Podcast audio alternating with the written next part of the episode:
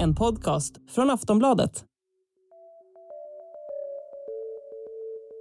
Efter en vinter med skyhöga elpriser väntar sig experter att sommaren kommer att bli den dyraste någonsin.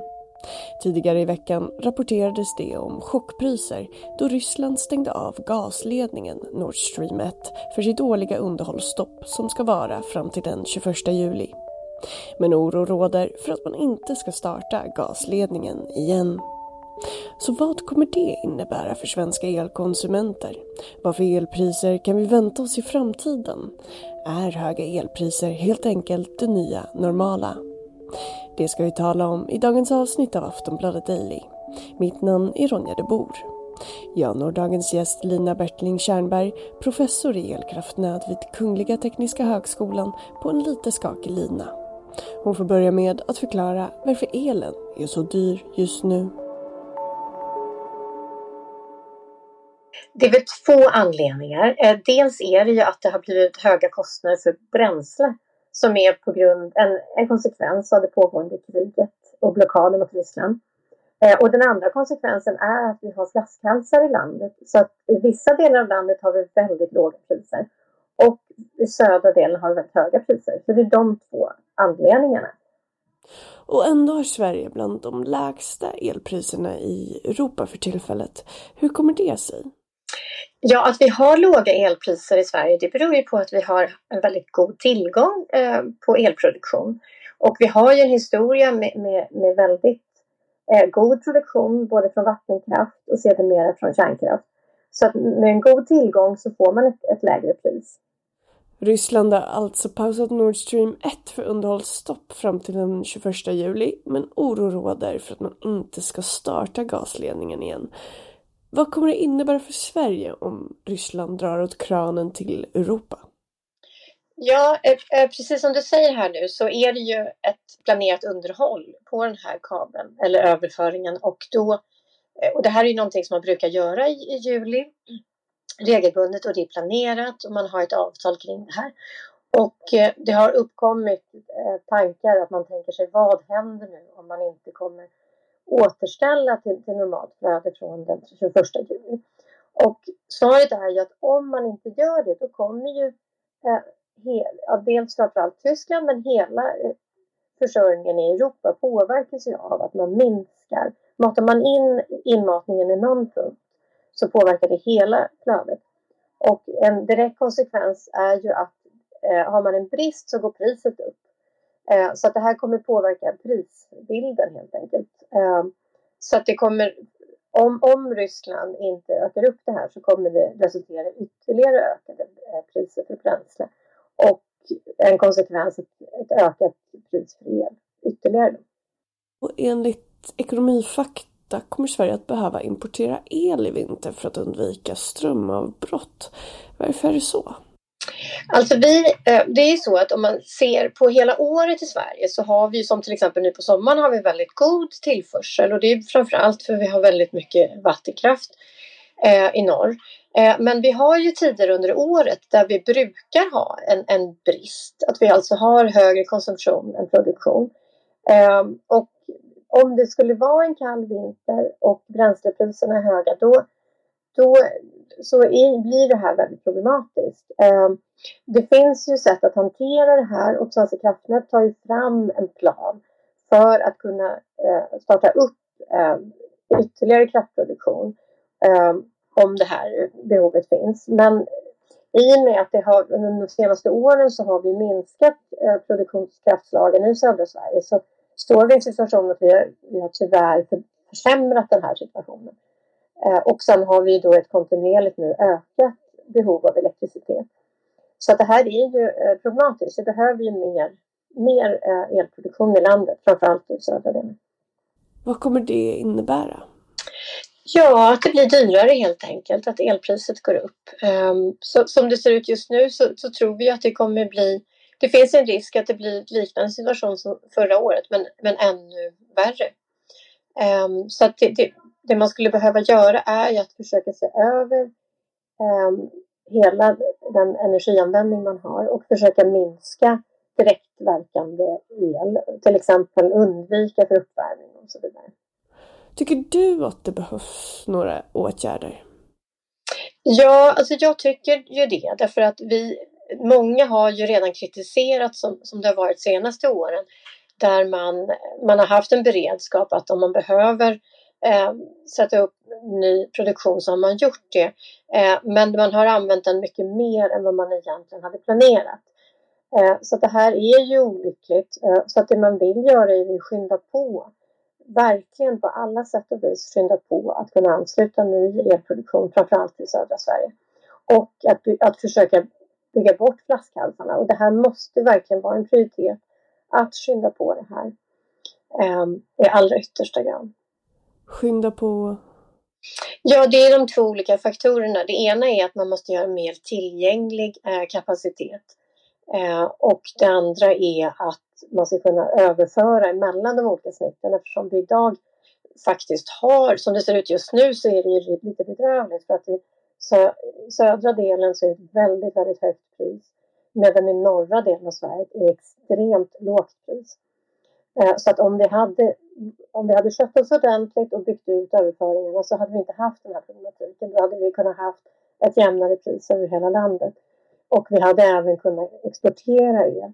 Eh, så att det här är ju ett misslyckande från Sveriges sida att vi inte kunnat hantera det här. Så det, är, det är väldigt frustrerande att se att, att vi fortfarande står i den här situationen. Så vi måste ju verkligen bygga ut så att vi kan använda den tillgängliga resurser vi har. Och är höga elpriser då det nya normala eller måste vi som konsumenter vänja oss vid höga priser? Alltså det intressanta här är ju att det egentligen handlar inte om höga priser utan det handlar om en varierat pris. Eh, och på något vis så kan man ju uttrycka att ja men det är ju bra, det är så marknaden ska fungera. Därför att om du har ett varierat pris så styr det mot att man, man också styr användningen efter, i den mån man kan. Eh, och det är ju ett sätt att använda ett system effektivt. Så att jag tror väl att eh, på sikt så det ingenting negativt i att priserna varierar. Eh, men däremot så är det inte skäligt att de varierar så kraftigt inom landet. Eh, det, är, det, är, det är inte skäligt utan det är ju en, konsekvens av att vi tekniskt har, har ett undermåligt utbyggt eh, system. Eh, men att man som konsument kan förvänta sig varierat pris, det tror jag är, ganska bra. För det gör ju att vi som konsumenter får tänka efter och vi kan använda, vi kan göra vår användning på ett mer optimerat sätt. Men kan vi vänta oss att de här höga variationerna kommer fortsätta? Ja, alltså på kort sikt nu eh, så har vi ju en, en blockaden mot Ryssland kommer ju att få konsekvenser under ett antal år eh, framöver och det finns ju framtaget eh, planer inom Europa hur vi ska arbeta bort det här för att eftersom vi är beroende av fossila bränslen så tar det tid. Eh, det är väldigt komplicerat att byta ut eh, vissa ämnen i processer i hela värdekedjan så det här tar tid. Så att vi, vi, jag tror att vi måste vänja oss vid att det här kan vara ett faktum och, och då se till att vi bygger bort på de vis vi kan göra det här. Så att vi ska försöka göra det, det bästa vi kan av det system vi har. Och där har ju vi enormt bra resurser jämfört med andra länder. Och det är väl det som gör många av oss lite frustrerade. Därför att vi, vi om något land borde kunna hantera det här mycket bra.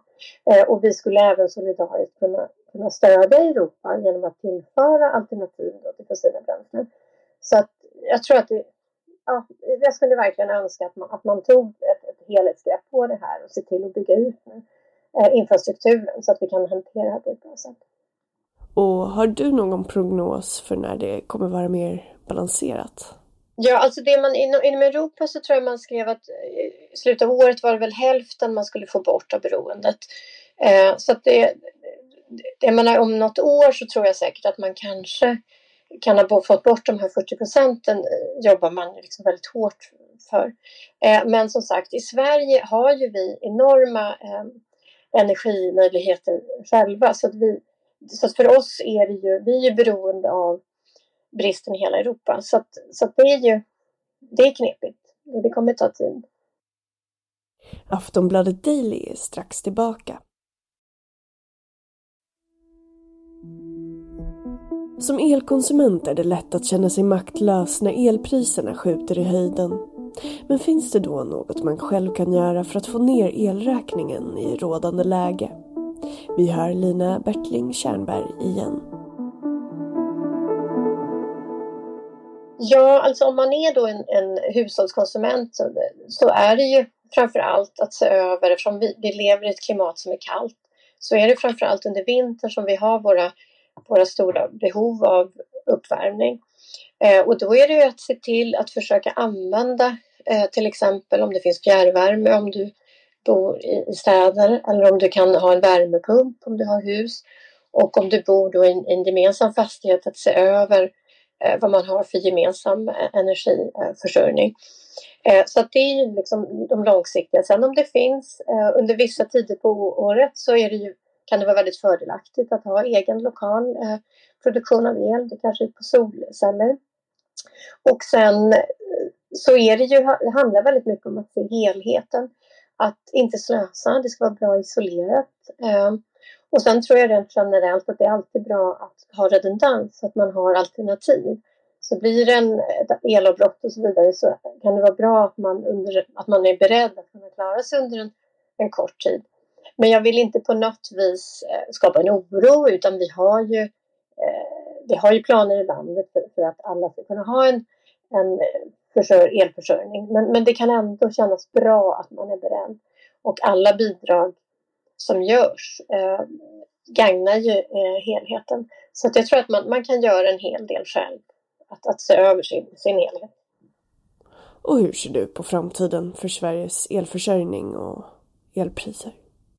Ja, alltså min förhoppning är ju att vi efter, val, efter valet här kan landa i en ny energiöverenskommelse och i den eh, hitta en långsiktig plan för Sverige där vi kan ta fram en, en blandad eh, portfölj för elproduktion och låta teknikerna eh, vinna på, på den effektivitet de har så att vi använder energiresurser på ett klokt sätt. Det säger Lina Bertling Kärnberg, professor i elkraftnät vid Kungliga Tekniska Högskolan. Jag som gjort det här avsnittet av Aftonbladet Daily heter Ronja de Bor. Vi hörs!